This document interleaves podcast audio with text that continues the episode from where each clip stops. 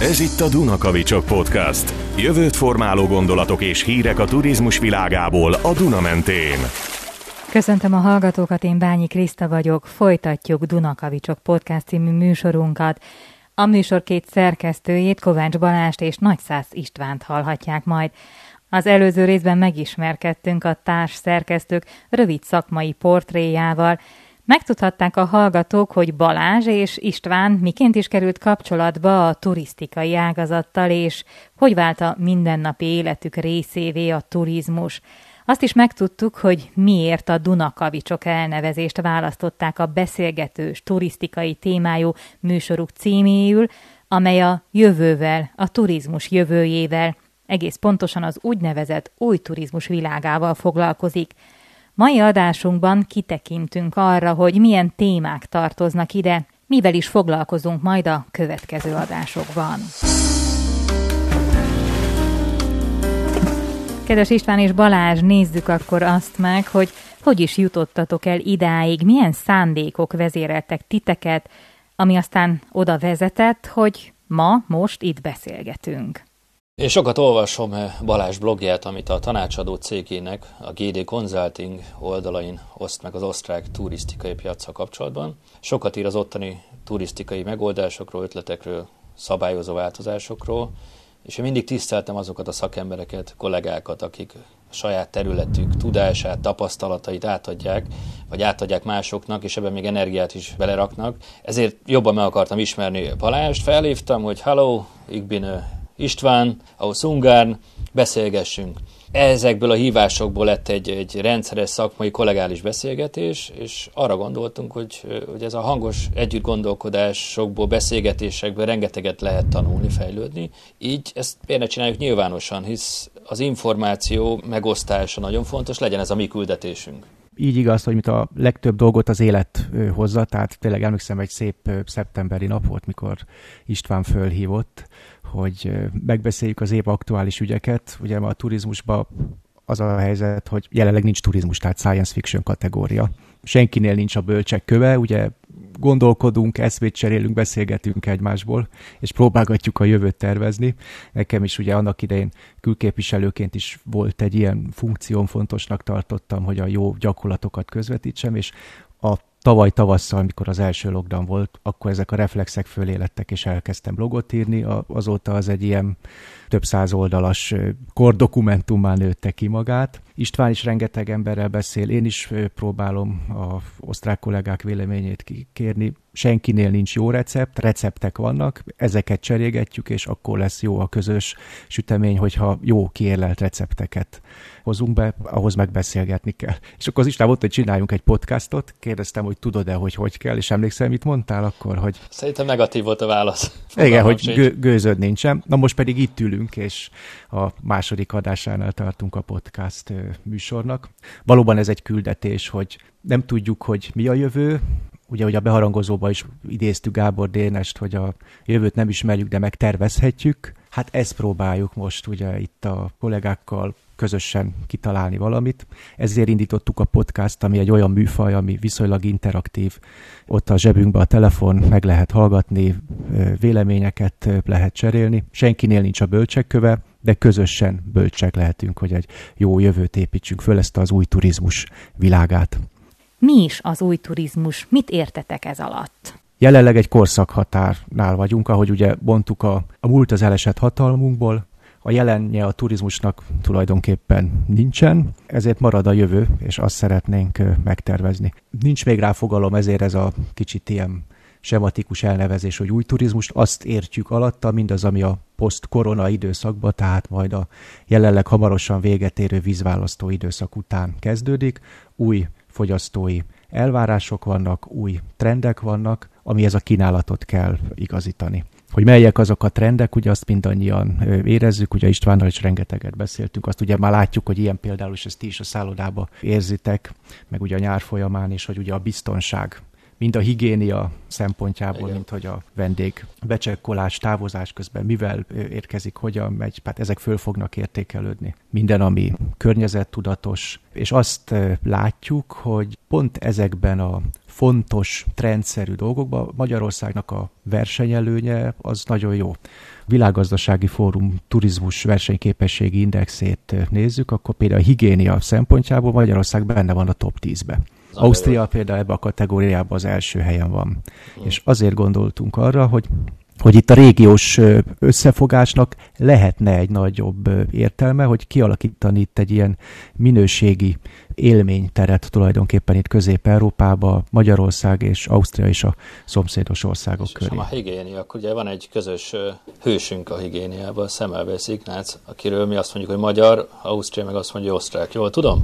Pontosan, igen. Tehát ugye ő Bécsben is praktizált, és például ezek nagyon jó hívószavak, mikor új kommunikációs üzeneteket találunk ki, hogy el lehet mesélni, hogy ugye Szemölvesz Ignác és a régió szülöttje, ugye Budapesten született, Bécsben praktizált, ugyanúgy ismerik az osztrákok, mint a magyarok. Vagy ezen a gondolaton tovább menve a C-vitamin is ugye magyar találmány, és ugye az egészség, tudatosság szintén egy olyan komoly trend, amit az új turizmus világába fontos lesz.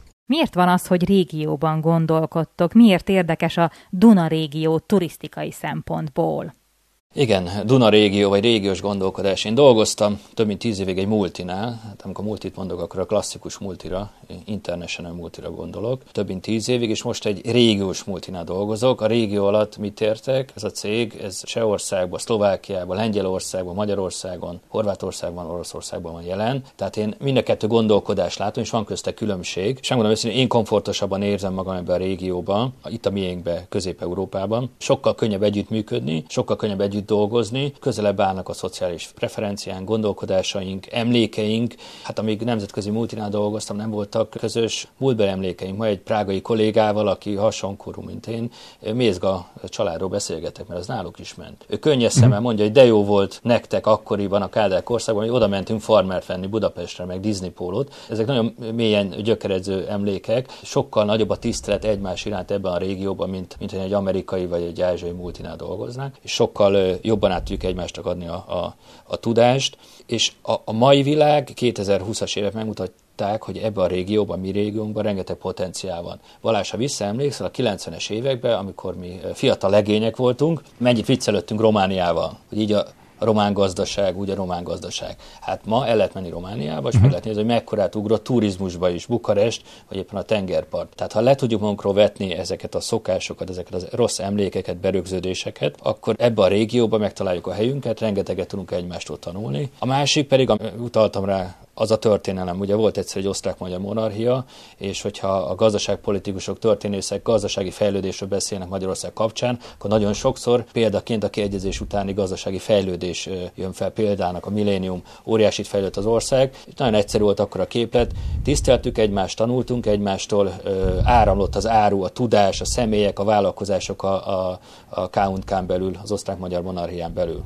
Pontosan, és ugye ezek azok a receptek, amik működtek. Ha működtek a múltban, miért nem működhetnek most? Valóban egy kulturális, gazdasági tér, ez a Dunamenti régió, ahogy mi nevezzük, és hogyha az új turizmus szempontjából közelítjük meg a kérdést, akkor ugye láthatjuk, hogy felértékelődik minden, ami közelbe van, ami könnyen elérhető. Ugye idén nyáron belföld az új külföld volt a jelmondat, most ugye mondhatjuk azt, hogy nagyjából számunkra, magyarok számára a környező országok lesz az úgy távolsági destináció, hogyha a belföld, a külföld, a környező országok, a Duna régió a tengeren túl ebből a megközelítésből, és nagyjából ez így logikus, hogy ahol eljutunk, biztosan eljussunk, ne kelljen kritikus infrastruktúrát, repülőt igénybe venni, ami macerás, hogyha át kell foglalni, vagy hogyha valami probléma van, ezt megtanultuk itt a pandémia helyzetében, hanem belülünk az autóba, fölülünk a vonatra, és egy-két órán belül ott vagyunk. Nagyjából egy ilyen 4-500 kilométeres rádiusz ez, Magyarország körül nézzük, akkor ugye a Duna régióról beszélünk, úgyhogy ilyen szempontból is megalapozott ez a regionális gondolkodás, és ugye az a megközelítés, hogy ez egy optimális turisztikai övezet lehet, és Magyarország startpozíciói kifejezetten jók. Tehát most van egy olyan történelmi helyzet, itt a turizmusban is ezt érezzük, amikor Magyarország egy ilyen irányító játékos szerepet vállalhat, hogy meggyőzzük, szövetségeseket keresünk a közeli országokba, és együtt fölépítünk itt egy egységes turisztikai élményteret, amit mi a Duna régióban látunk megvalósíthatónak.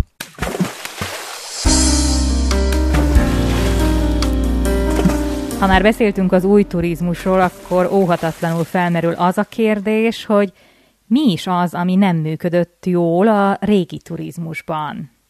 Hát aki az, hogy megbomlott az egység, megbomlott az egyensúly. Azt ugye érezhettük, és ugye benne volt a pakliba, hogy előbb-utóbb ez a turisztikai ágazat, amit ugye ilyen indikátorok jellemeztek, hogy ugye naponta 200 ezer repülő volt a levegőbe, 8 ezer fős tengerjáró hajók mennek, hogy ez nem biztos, hogy hosszan föntartható, tehát előbb-utóbb valami figyelmeztető jel jön. Hát ilyen volt ez a pandémia és a mögöttünk hagyott év, és azt látjuk, hogy az ember kerül a fókuszba. Tehát az osztrák kollégákkal is beszélve, a, a német, francia turisztikai szervezetek működését is figyelve, ez az emberközpontú, életminőségközpontú turizmus, ami fontos lesz, és ez volt rossz a, a régiben, hogy ott a fogyasztás volt a központban, nem az ember. Tehát a lényeg az legyen, hogy a turizmus által mindenki gazdagodjon. Az utazó, elsősorban ugye élményekben, a helyben lakók is, hogy az ő életminőségük nő a turizmus által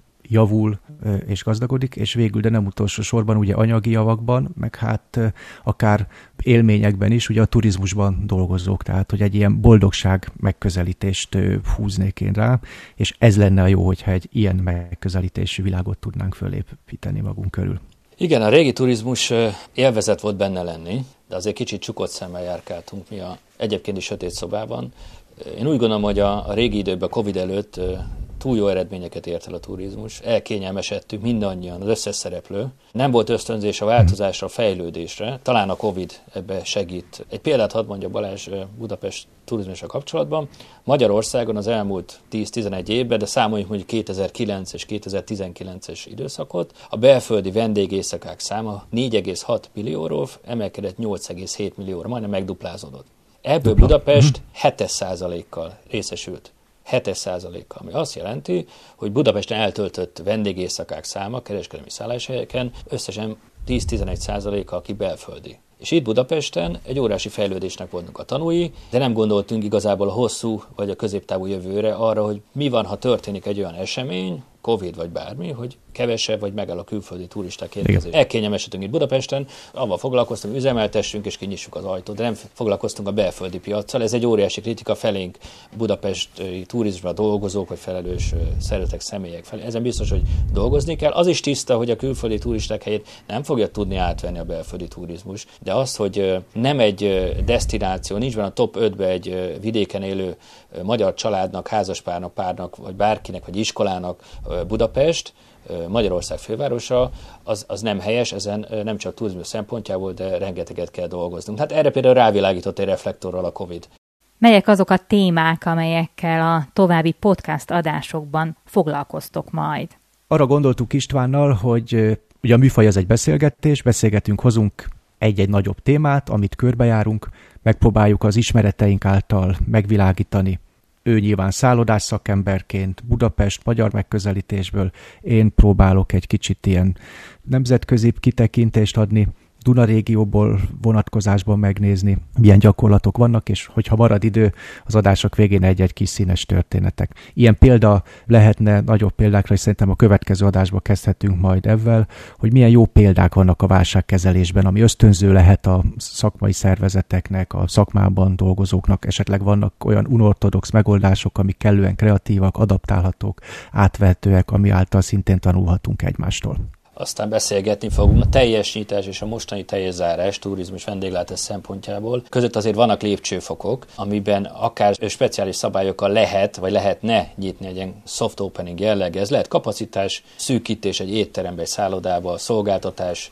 szűkítés, a szállodában ne nyisson ki a wellness, csak adjam a szobát és a reggelit például. Milyen feltételeknek kellene megfelelni nekünk szolgáltatóknak vagy a vendégeknek, hogy ebbe a köztes időszakba, tehát a teljes átoltottság, de a lazítás idején igénybe vehessék a szolgáltatásainkat. Például a személyzetet teszteljük hetente, vagy erre volt például Ausztriában. Tehát érdemes azon gondolkodnunk, hogy a teljes zárás és a teljes nyitás között van egy viszonylag hosszú időszak, most úgy néz ki, amikor speciális szabályok mentén el lehet gondolkodni azon, hogy esetleg is. Egyfajta ilyen tudulista tulajdonképpen, igen, hogy mit, mit lehet adni a, a kollégák kezébe milyen gyakorlatok vannak, és ebbe segítségül hívjuk ugye a hallgatóinkat is, akik ugye mindig visszajelezhetnek az adások után, meg ugye előtte, amikor beharangozzuk, hogy miről lesz szó, és együtt készülhetünk föl, és foglalhatjuk össze a jelenleg ismert, talán legjobbnak gondolt gyakorlatokat. Aztán Istvánnal gondoltunk arra, hogy Iván a Duna mentén nem kerülhető meg a két nagy Duna metropolis, Bécs és Budapest. Bécs tavaly készített egy teljesen új szemléletű stratégiát, mint hogyha sejtették volna, hogy valami nagy változás jön, és ez a lát látogató gazdaságról beszélnek, és ők már nem is turistáról, hanem élménykeresők, meg utazókról. Budapest jelenleg készíti az új turizmus stratégiát, meg arra gondoltunk, hogy esetleg egy adásban megnézhetnénk, hogy mit mondanak ezek a tervek, mitől lehetnek sikeresek, melyek azok a fogódzók, amiknek mindenféleképpen benne lehetnek koncepcionálisan, hogy ezek tényleg működhessenek, és mindenki a sajátjának érezhesse, és ezáltal ugye sikerre legyen ítélve a stratégia. Így igaz, hisz Budapest turizmus stratégia is most készül, és szerintem említeni fogjuk Pozsonyt is, hogy ez egy, ez egy aranyháromszög, Bécs, Pozsony, Budapest, ezen érdemes elgondolkodnunk, Pozsonytól is lehet tanulni, kisvárosnak tűnhet tőlünk, de óriási fejlődésen megy keresztül turizmusával együtt, és a Bécs-Pozsony kapcsolat turizmusban is azt hiszem, az értékű, ugye? Erre is Azt... vannak példáink, majd megnézzük. Van egy nagy vita most a világban, ez az úgynevezett oltási igazolás, oltási útlevél hívják travel passnak, zöld útlevélnek. Ez egy nagy kérdés most a világban, az egyén szabadsága versus a tömegek szabadsága, hogy esetleg azok, akik oltásra rendelkeznek, hamarabb térhessenek vissza a világba, hamarabb vehessenek igénybe olyan szolgáltatásokat, mint például turizmus vagy utazás, amit a be nem oltottak. Ez most egy nagy vita, hogyha ebből a erkölcsi részéből visszalépünk, csak a turizmus szempontjából nézzük, az biztos, hogy a turizmus felélénkülésében nagy szerepe lenne annak, hogy akik megkapták az oltást, utazhassanak hamarabb. Igen, tehát nagy-nagy érdekek, meg törésvonalak vannak, ugye mindkét lobbitábor oltás ellenes, oltáspárti, dokumentum ellenes, dokumentumpárti mellett.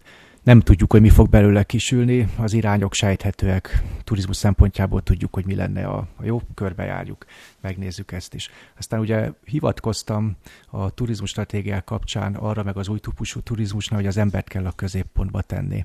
Egyfajta olyan megközelítés, hogy a turizmus az a boldogság iparága, hát végülis, hogy azért utazunk, mert boldogság pillanatokat szeretnénk gyűjteni. Hogy milyen az ilyen boldogságközpontú, életminőségközpontú turizmus gyakorlata, amit Ausztriában látunk, és hogyan működik ez a szent hármasság, amit említettem, hogy a helyben élő, a turizmusban dolgozó és az oda látogató is jól érezze magát és kölcsönösen gazdagodjon. Szerintem egy külön műsor tematikát Érdekes. megér ez a kérdés. Igen. Aztán a fogyasztói társadalom, ugye, ahogy István is mondta, hogy az utazás szabadsága, hogyan lehet ezt biztosítani, szerintem szintet lép, tehát most már itt a harmadik típusú fogyasztói társadalomról beszélünk, amikor már nem a terméket, nem a szolgáltatást, hanem a körülötte lévő kommunikációt, narratívát, élményé fűzett üzeneteket adunk el, hogy ez hogyan adaptálható, milyen új narratívákra, üzenetekre, kommunikációs kampányokra van szükség, ami akár az utazási irodák, a turisztikai marketing szervezetek, de ahogy nálatok a szállodákban is ez meg lehet. Aztán most már nyilvánvaló, hogy rengeteg magyar honfitársunk dolgozik külföldön vezető pozícióban, legyen a szálloda, vagy étterem, vagy bármilyen turisztikai vállalkozás, és arra gondoltunk Balázsra, hogy ha a témába belélik, akkor keresünk olyan szakértőt külföldön, magyar származásút, akiről tudunk röviden beszélgetni, hogy ott milyen megoldások születtek erre, vagy arra a kérdésre, ami éppen terítéken van.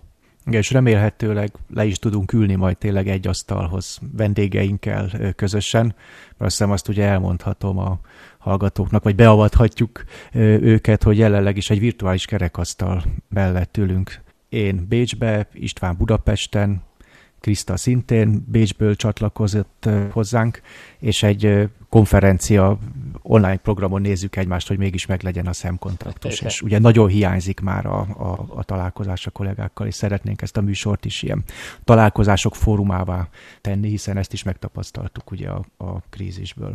Aztán gondoltunk még arra, amikor Istvánnal ötleteltünk, hogy melyek azok a témák, amik ugye mindent áthatnak, az összes trend mögött meghúzódnak, és az egyik az ilyen a digitalizáció. Az, hogyha egy minőségű élményteret akarunk a Duna régióba, akkor ugye ennek a legfőbb hajtóereje az a digitalizáció lesz az új narratíváknak, az új trendeknek megfelelő termékeknek a kifejlesztése, legyen az az utazási irodák szintjén, de nálatok is István a, a szállodák szintjén, hogy milyen digitális megoldások vannak ide is keresünk majd jó szakértőket, akiket meghívnánk a, a műsorba. Tehát rengeteg téma van, és ezt hagyjuk, hogy az élet is szerkessze, tehát most itt nem szeretnénk azt mondani, hogy minden x napon fogunk jelentkezni. Nagyjából az az elképzelés, hogy havonta egyszer-kétszer, tehát úgy havi átlagban kétszer jelentkezünk, de nem véssük kőbe, hogy mikor, mert hogyha van egy olyan téma, ami nagyon aktuális, akkor Lehet, hogy a műfaj... boncolgatjuk. Azt azért látjuk, Igen. hogy ez a, ez a Covid, ez egy, hogy mondtad Balázs, nagy dramaturg. Tehát ha visszanézzük az elmúlt egy évre, nem gondoltuk volna, hogy ez fog történni. Akkor novemberben jött, ahogy te mondtad, a, a remény a vakcinával, aztán jöttek az engedélyek, és mint a jó dramaturg, akkor bedobta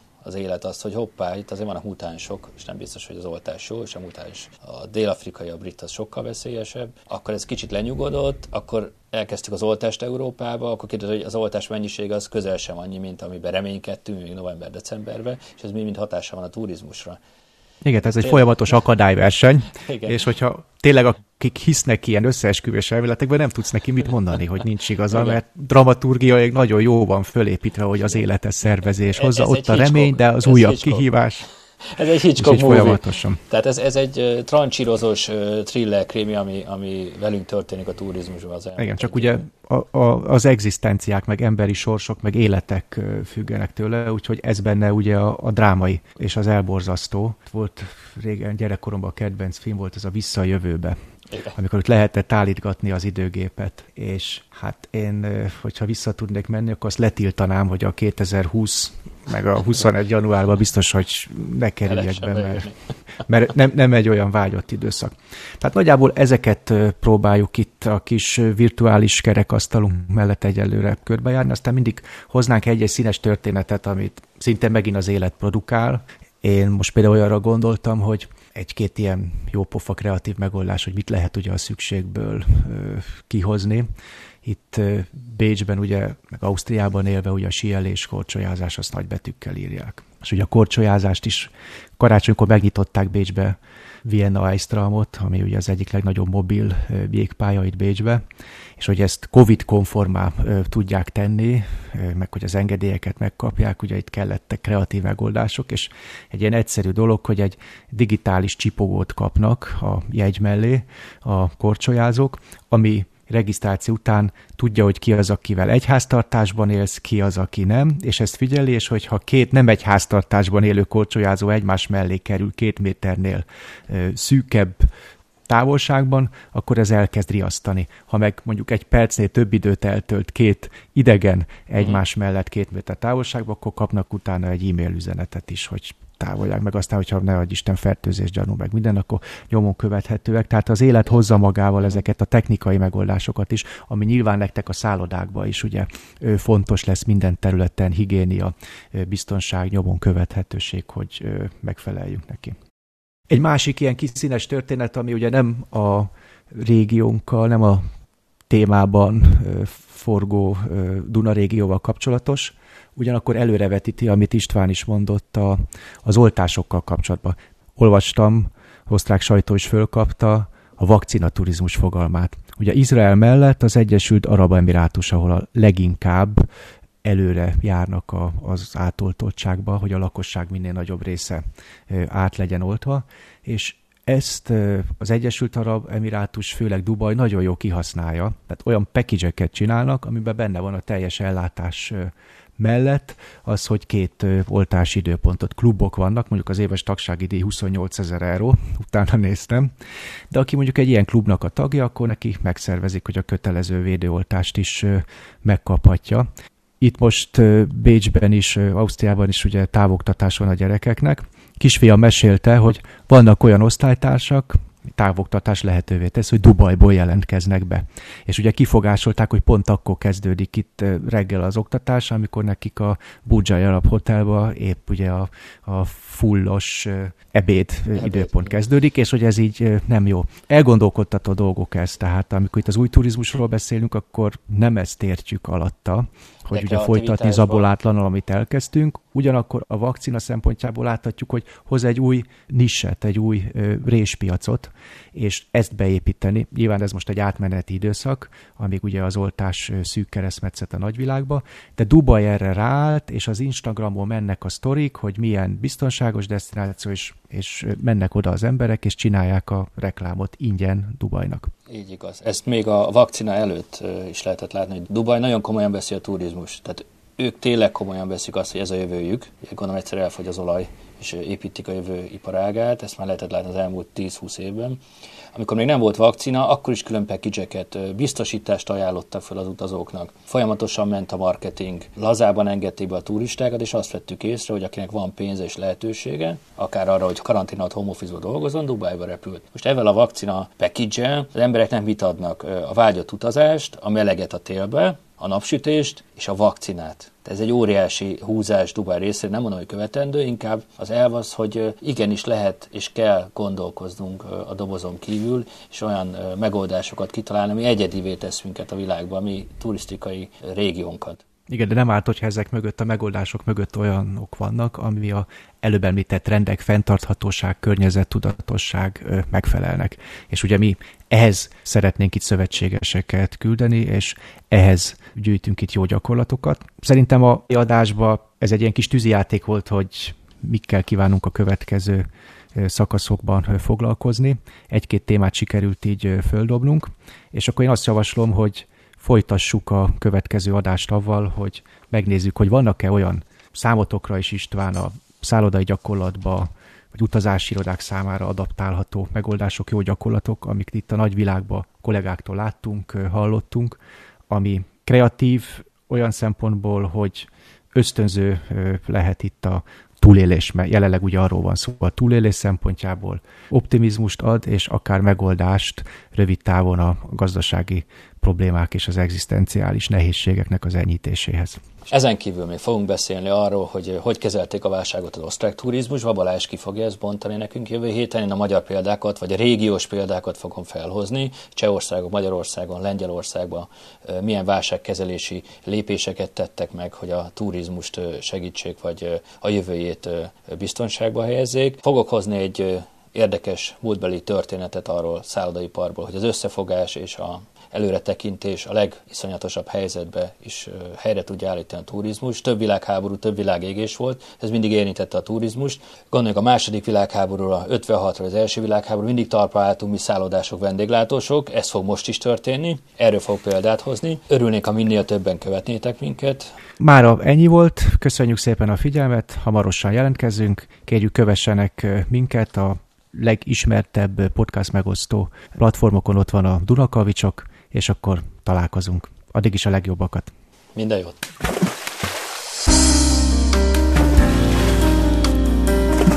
Ha kíváncsiak a válaszokra, akkor semmiképp ne hagyják ki a Dunakavicsok Podcast következő adását. Mára pedig ezzel meg is köszönjük a figyelmüket, de várunk mindenkit a következő adásban. Ez volt mára a Dunakavicsok turisztikai podcast. Benne a jövő gondolatait tolmácsoló Nagyszász István és Kovács Balázs.